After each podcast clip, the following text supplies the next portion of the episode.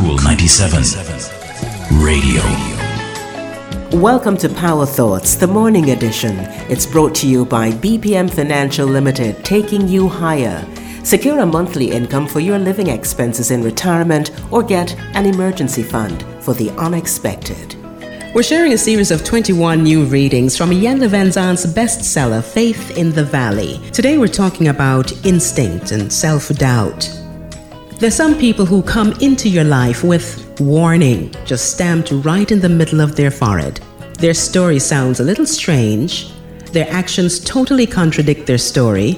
You may not know what it is, but you know that something isn't quite right. What do you do? You trust yourself. It is not necessary to have every bit of information or to know every gory detail about a person because our instincts are usually right. People show you who they are by what they do. If it doesn't feel right, they're probably not right. We want to help everybody. Those we can't help, we want to save them from themselves. And to accomplish this, we will often ignore our natural self protective instincts and we just buy into this sad story. Yes, we want to give everyone the benefit of the doubt, but we also want to learn to trust ourselves. Learn to trust what your inner voice is telling you. If the person is real, you will find out. Until then, we must stop bandaging bleeding hearts. Otherwise, we will continue nursing our grieving hearts. Nothing ever strikes without a warning.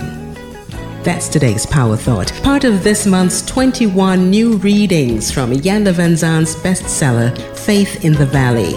I'm Rosamond Brown. Talk to you next time. That's our Power Thought for today. It's brought to you by BPM Financial Limited, taking you higher. If you missed this program or you just want to hear it again, go to cool97fm.com and click on podcasts. And don't forget to like, share, and subscribe to Cool 97 TV on YouTube for more cool content.